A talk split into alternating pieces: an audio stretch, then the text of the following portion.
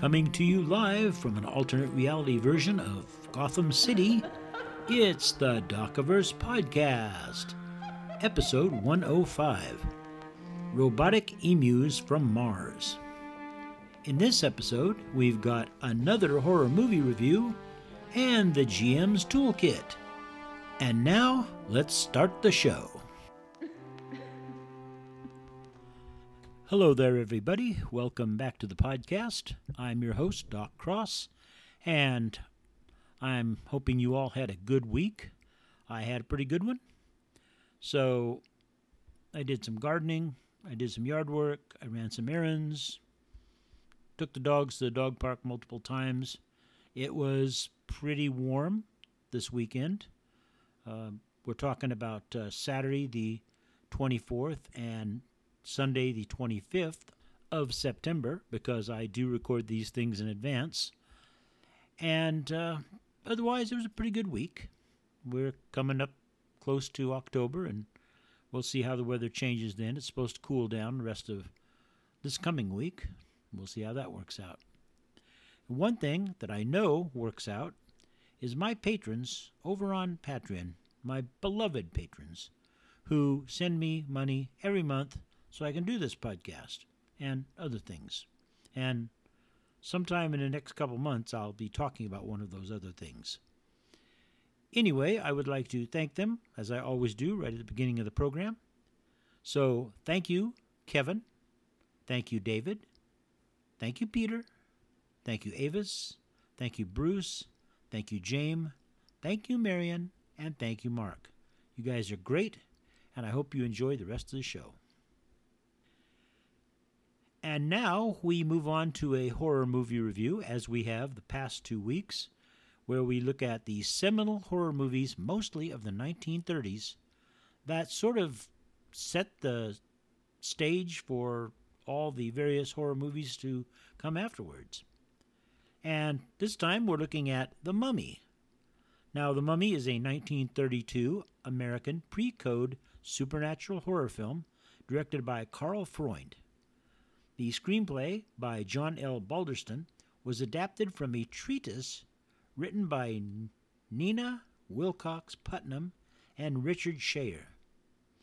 It was released by Universal Studios as part of the Universal Classic Monsters franchise, which they probably weren't calling it that back then in the 30s, but that's what it's called now. And the film stars Boris Karloff, Zita Johann, David Manners, Edward Van Sloan, and Arthur Byron. Now, this horror movie is not exactly like the others. Um, you don't have a rampaging Frankenstein like monster walking around, and you don't really have a definite vampire who always keeps popping up. You got a little bit different thing going on. In the film, Karloff stars as Imhotep, an ancient Egyptian mummy who was killed for attempting to resurrect his dead lover, Ankh Esunamun. After being discovered and accidentally brought to life by a team of archaeologists, he disguises himself as a modern Egyptian named Ardeth Bey, and he searches for Ankh Esunamun. I may pronounce that differently each time I say it because I'm not really sure, but and he believes she has been reincarnated in the modern world. While being less culturally impactful than his predecessors, Dracula and Frankenstein, The Mummy was still a moderate success, spawning several sequels, spin offs, remakes, and reimaginings, some of which sucked. However, later interpretations have criticized the film for its Orientalist portrayal of Egyptian culture. And let's face it, folks, it was the 1930s. Yeah, being uh, aware of other cultures wasn't something that was happening in American films, or British films, or a lot of other films. So the plot, which you probably know, but I'll remind you about, starts out in 1921 when an archaeological expedition led by Sir Joseph Whemple, played by Arthur Byron, finds the mummy of an ancient Egyptian high priest named Imhotep, played by Boris Karloff. An inspection of the mummy by Whemple's friend Dr. Mueller, played by Edward Van Sloan, reveals that the mummy's viscera were not removed. And when you're making mummies in ancient Egypt, that's a big sign that something's wrong. And from the signs of struggling, Mueller deduces that although Imhotep has been wrapped up like a traditional mummy, he had been buried alive. Also buried with Imhotep in the casket is a scroll with a curse on it. So things get weird right there. And despite Mueller's warnings, Sir Joseph's assistant, Ralph Norton, played by Bramwell Fletcher, opens it and he finds the scroll is life-giving scroll, the scroll of Thoth. He translates the symbols and then reads the words aloud causing Imhotep to rise from the dead. This snaps Norton's mind, and he laughs hysterically as Imhotep shuffles off with the scroll. Norton later dies, still laughing, in a straitjacket. This is one of the creepiest things in this movie, and in fact, of the three movies I'm talking about here. Dracula, Frankenstein, both had creepy moments, both had scary moments. This one creeped me the fuck out the first time I saw it, and I saw this movie about, oh, eight or nine months ago, and it still creeped me out. It's just really weird. It's also the only time in the movie that Karloff appears as the mummy. We'll talk about that later. Anyway, we move ahead 10 years. It's 1931. And Imhotep has assimilated into modern society, taking the identity of an eccentric Egyptian historian named Ardeth Bey. He calls upon Sir Joseph's son Frank, played by David Manners, and Professor Pearson, played by Leonard Mudie, and shows them where to dig to find the tomb of the Princess Ankhesenamun. Once again, not sure how I pronounce that. After locating the tomb, the archaeologists present its treasures to the Cairo Museum, after which Imhotep disappears. Dun dun dun. Oh, that Imhotep, he's up to something. Imhotep soon encounters Helen Grosvenor, a half Egyptian woman who stays with Muller, and she bears a striking resemblance to the princess that he left so long ago. So Imhotep falls in love with her, but so does Frank. But then, after revealing he is the mummy, Muller urges Joseph to burn the scroll of Thoth and when Joseph tries to do so, Imhotep uses his magical powers to kill him and then hypnotizes a Nubian to be his slave and bring the scroll to him. So, there's some weird shit going on that you don't see in too many other mummy movies. After the servant does so, Imhotep hypnotizes Helen to come to his place and there reveals to her that his horrific death was punishment for sacrilege as he attempted to resurrect his forbidden lover, Princess Ankh Ankhesenamun. Believing her to be the princess's reincarnation, he attempts to make her his immortal bride by killing, mummifying, and resurrecting her. Frank and Muller come to rescue her, but they're knocked out. However, Helen is saved when she remembers her ancestral past life and prays to the goddess Isis to come to her aid. The statue of Isis raises its arms, emits a flash that sets the scroll of Thoth on fire. That breaks Imhotep's immortality spell, and next thing you know, he's a pile of dust. And at the urging of Dr. Muller, Frank calls Helen back to the world of living while the scroll of Thoth continues to burn. The end.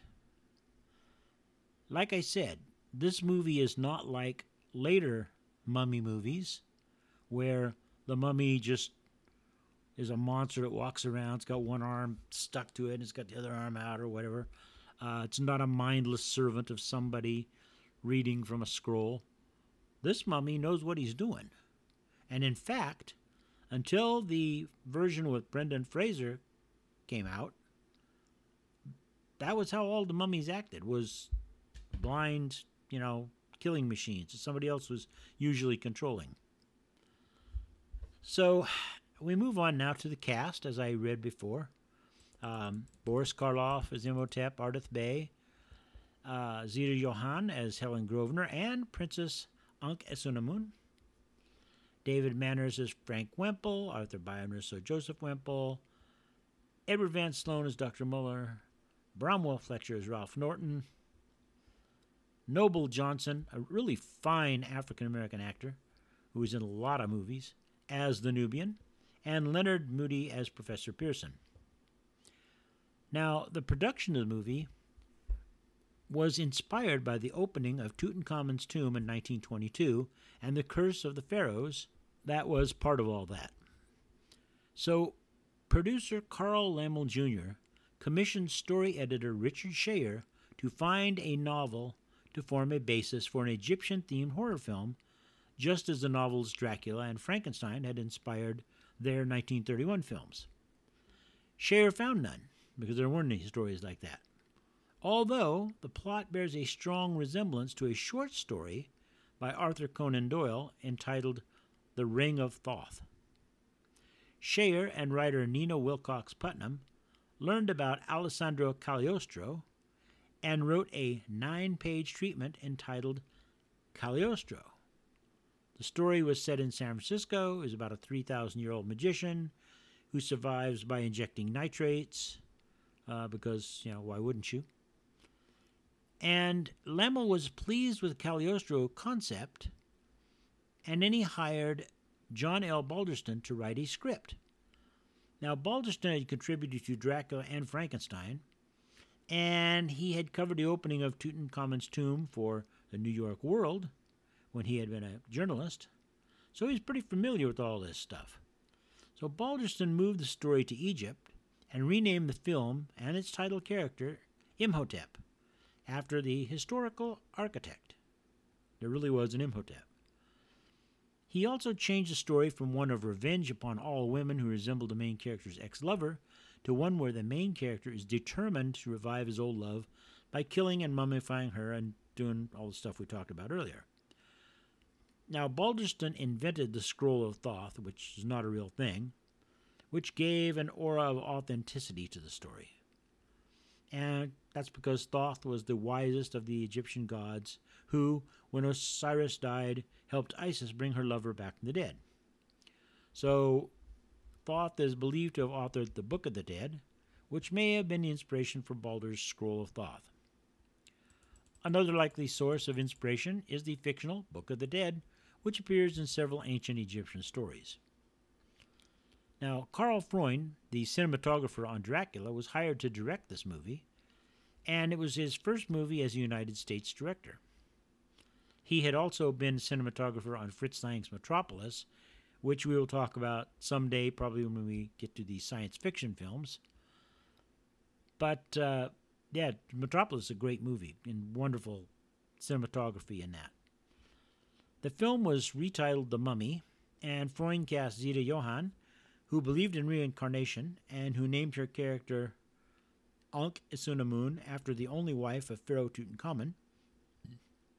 And the real Ankh Esunamun body had not been discovered in the tomb of King Tut, and her resting place was unknown.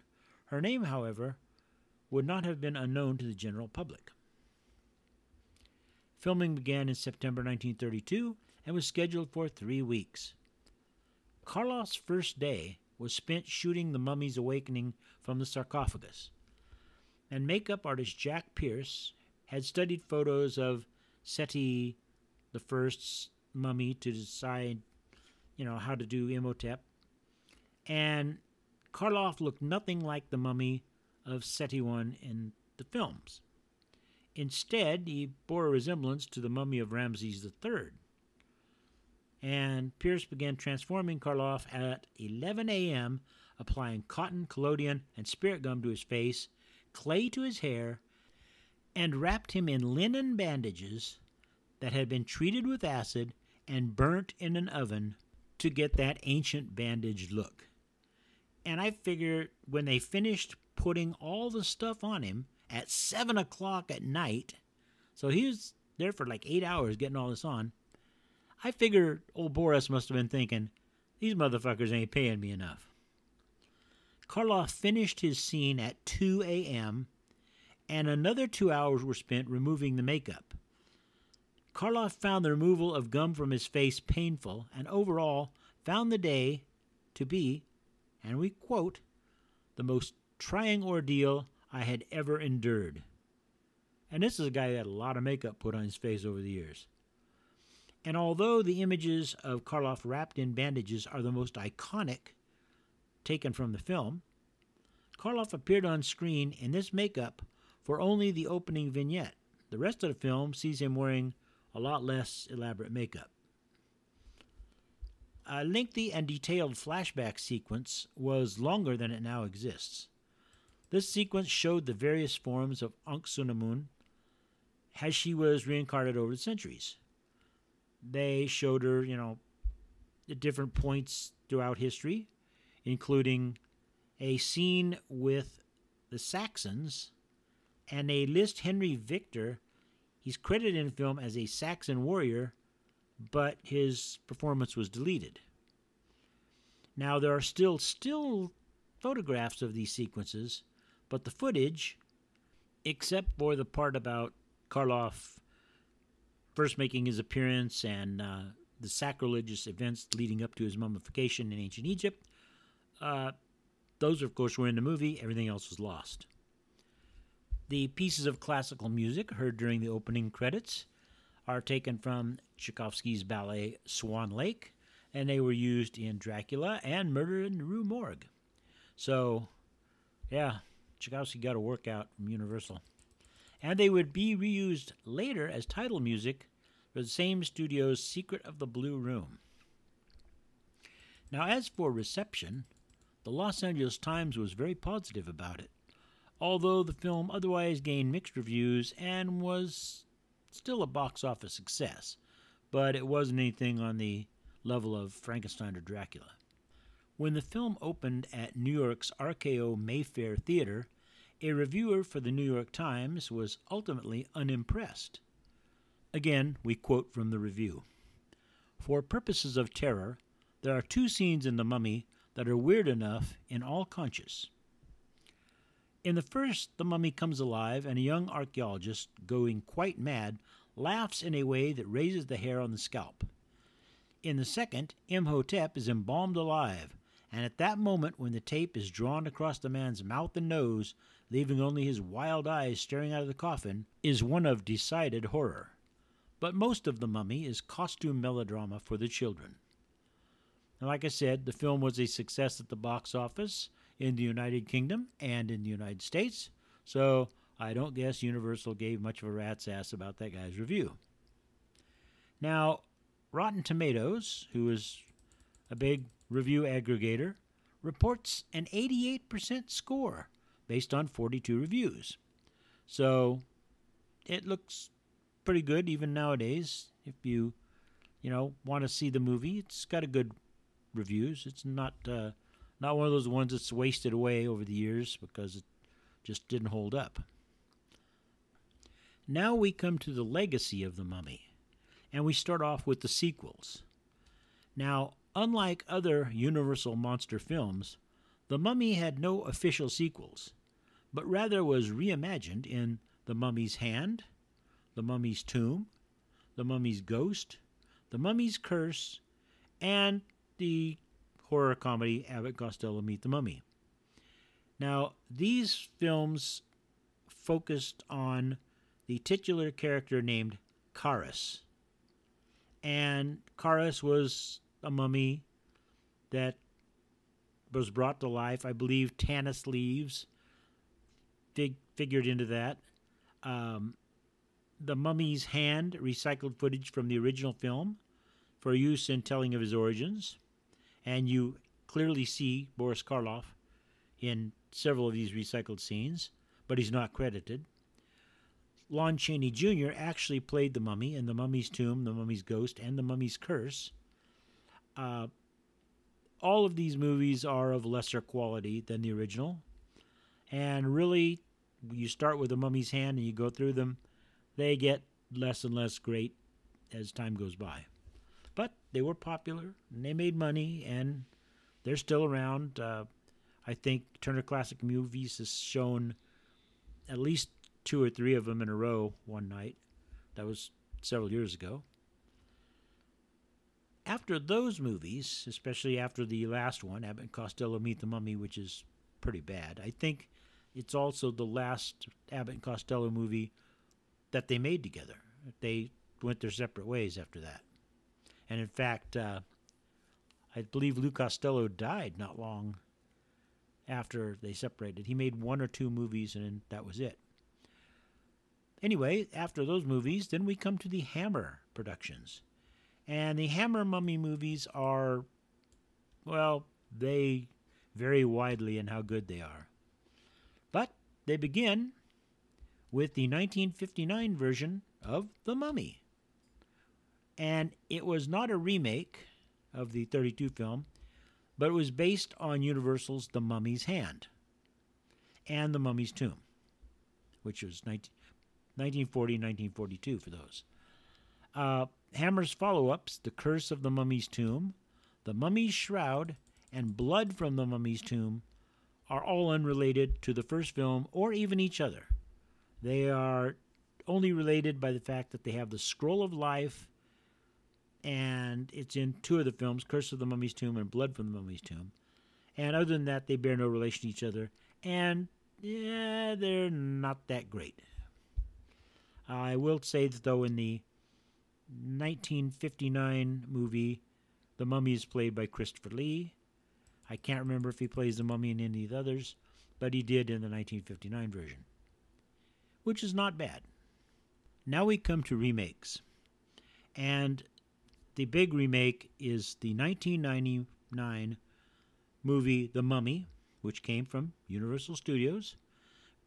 And it suggests that it's a remake of the 1932 film, but it has a different storyline, and it's quite a bit different good movie, very good movie, but way different. I mean, it's more like an Indiana Jones movie almost. However, in the context of most postmodern remakes of classic horror movies and science fiction films, it may be considered a sequel by the fact that it was produced and distributed by the same studio. Its titular character is again named Imhotep, and resurrected by the Book of the Dead, and he's out to find the present day embodiment of the soul of his beloved Anck-su-namun. And it features an Egyptian named Ardath Bey, who in his case he's a guard of the city and of Imhotep's tomb. The film spawned two sequels, with The Mummy Returns, which was not as good as the first one, but still a pretty good movie, and Mummy Tomb of the Dragon Emperor, which is the weakest of the three, but it's still okay. The Mummy Returns also spawned a prequel spin off of that sequel called The Scorpion King, which in turn spawned a prequel called Scorpion King 2 Rise of a Warrior, and three sequels Scorpion King 3 Battle for Redemption, Scorpion King 4 Quest for Power, and Scorpion King Book of Souls. As you might imagine, each following one from the original one sucked a little more. They're, they're not very good at all. It also spun off a short lived animated series simply titled The Mummy, which ran from 2001 to 2003, and I know nothing about it because I never saw it. But I kind of like to get a look at it. Then we come to the 2012 reboot of The Mummy. Now, See, what Universal wanted to do was do its own cinematic universe because, hey, Marvel was doing it and making a lot of money. And since Universal owned all these monsters, the idea was to do a dark universe. You know, that was going to be their cinematic deal. So they made two movies for this dark universe. One was The Wolfman, which we will talk about next week when we talk about the original Wolfman. And then there was The Mummy, and it was planned as a first film in a series of interconnected monster films, and that was what they were going to build their shared universe on. Except, A, the movie turned out to be a box office tragedy. It sucked. And two, they hired Tom Cruise to star in a film, and he just started flexing his muscles and demanding things be done and rewriting things and blah, blah, blah, blah, blah, and turned the movie into a piece of shit. Sofia Boutella portrays Princess Amunet, the mummy, so they swapped sexes. Totally fine, but, you know, probably pissed off some grognards and idiots out there. Although she was a damn powerful and scary as hell monster. I mean, she was really scary. She was the best part of the whole movie. And they also had Russell Crowe appearing as Dr. Henry Jekyll and Mr. Hyde, uh, which, you know, I mean, that was supposed to tie into a Dr. Jekyll, Mr. Hyde movie. And then they were going to tie it into Wolfman and Creature of Black Lagoon and Frankenstein and who knows what. However, the movie received terrible, terrible negative reviews because it sucked. And it's considered a box office bomb. And it caused them to scrap the plans for the entire group of upcoming movies and the Dark Universe itself.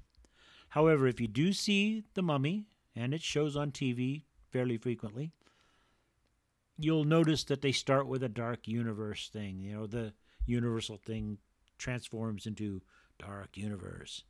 And that's the only time you're going to see that unless they figure out a way to bring it back years from now when everybody has gotten the bad taste of the mummy out of their mouth. Um, the Mummy has been honored many times. Uh, it was nominated for AFI's 100 Years, 100 Thrills. It was in AFI's 100 Years, 100 Heroes and Villains, and that was Imhotep. It's actually only nominated, it didn't get put in there. And the movie has, like Dracula and Frankenstein, it has had an effect on all the mummy movies afterwards. They all follow the same basic uh, plot, same basic ideas, you know, the scroll of life, blah, blah, blah, all that stuff. The Mummy is, of the three movies I've so far reviewed, it's the most different. It's the least monster of the monster movies. And it's actually, in a lot of ways, better to watch than Dracula because it's a better story. It's made for the sound movies. It's it's got better acting in a lot of ways. I think Karloff's uh, Imhotep slash Ardeth Bey is better acted than Lugosi's Dracula. So if you get a chance to see the classic Mummy, go ahead and do it. And it's a movie that's, like I say, it's become iconic. It's part of the Universal monsters, and it is well worth seeing. And next week, we go to the Wolfman, and we'll talk about that.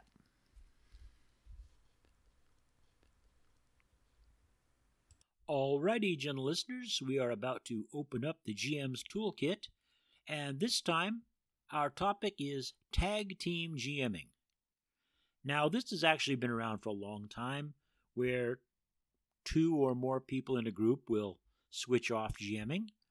And generally, that's done where one person gets tired of running, I don't know, D&D for a while, and the other person says, okay, I'll run an outer space game, or I'll run, you know, a modern game, or whatever. Or he could be running a different sort of D&D game. So I'm not talking about that. I'm talking about two or more people in a group running the same game, but when one person gets tired of GMing, they say, okay, Sally, Joe, whoever, your turn next week, you run the game.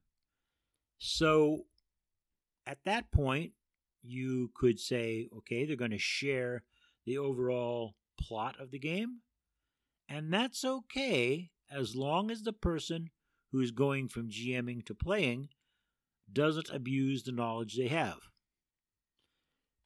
I personally would not do that.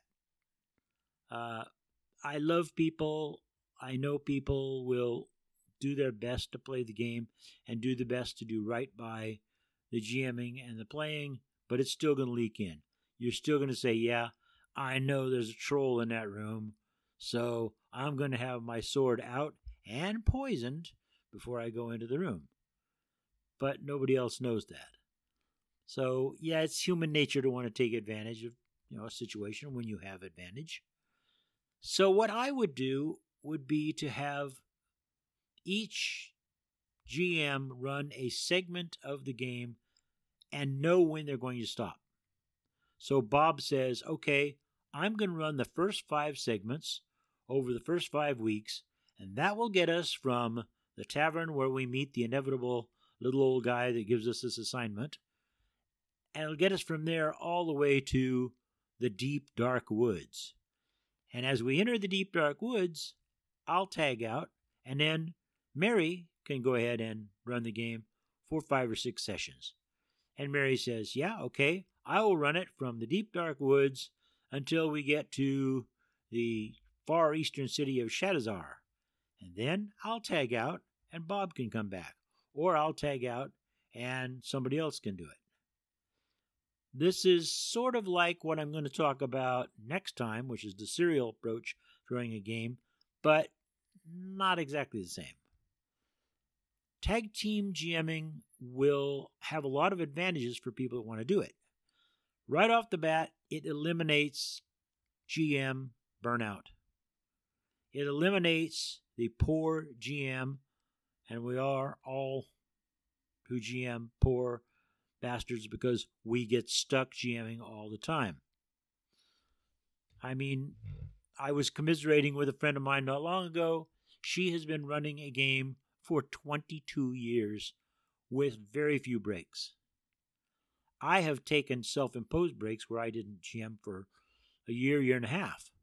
And I did very little playing at that point. But generally speaking, when a group gets together and they say, Who's going to GM?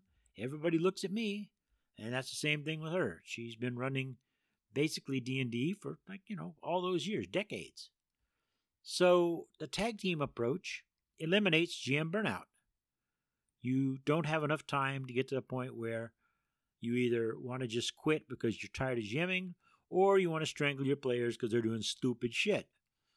Uh, somebody else takes over and they can strangle the players or they can you know take up the slack or they can add something new to the game that's the other thing that tag team GMing will do you make an agreement up front that you're not going to negate what somebody else does what they throw into the game you may ignore it you may play around it you may expand on it you may alter it a little but you can't just you know write it off you can't say oh well that trip you made up to the volcano it never really happened. No, no, that happened. You have to deal with that.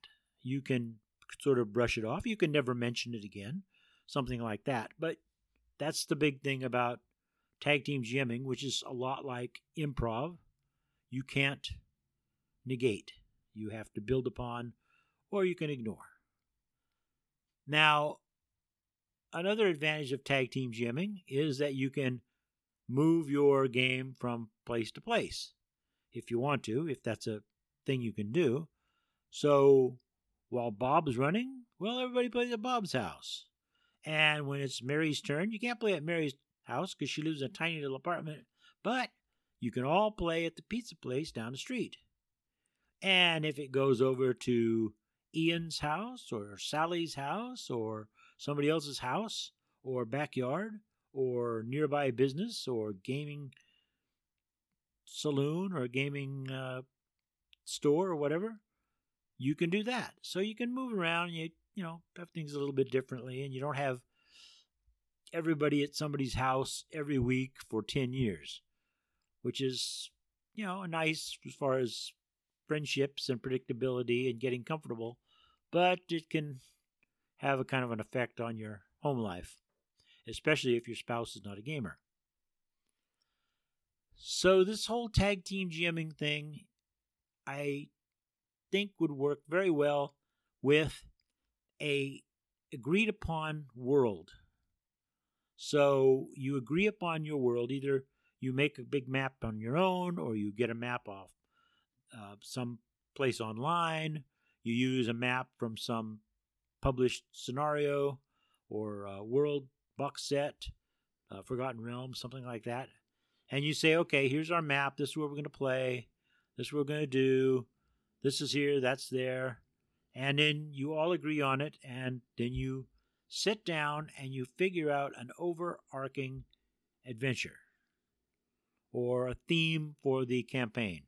So you can say, well, this theme of this campaign is basically just them getting from first level up to 10th level where they're going to you know buy a castle and become landlords and stop being adventurers which is what the thrust was in original D&D you were going to end up that way. They had rules for it. They had tables for it. They had all this stuff. It was assumed that when you got to a certain level, you would stop adventuring and you would become a lord or a baron or a count or whatever and just, you know, run your holding. So you could have it be that be your theme, or you could say, nah, the theme is that they're just going out and they want to kill monsters because monsters are trying to take over the world. Or in a modern setting, it could be you're a group of spies and Bob's going to run the first four or five adventures, and then Mary can run the next four or five, and each adventure is taking them to some exotic place or against some recurring villain or some other intelligence organization. So, whatever. You've got uh, a lot of possibilities with tag team GMing. You have as many possibilities with tag team GMing as you have with individual GMing, maybe more.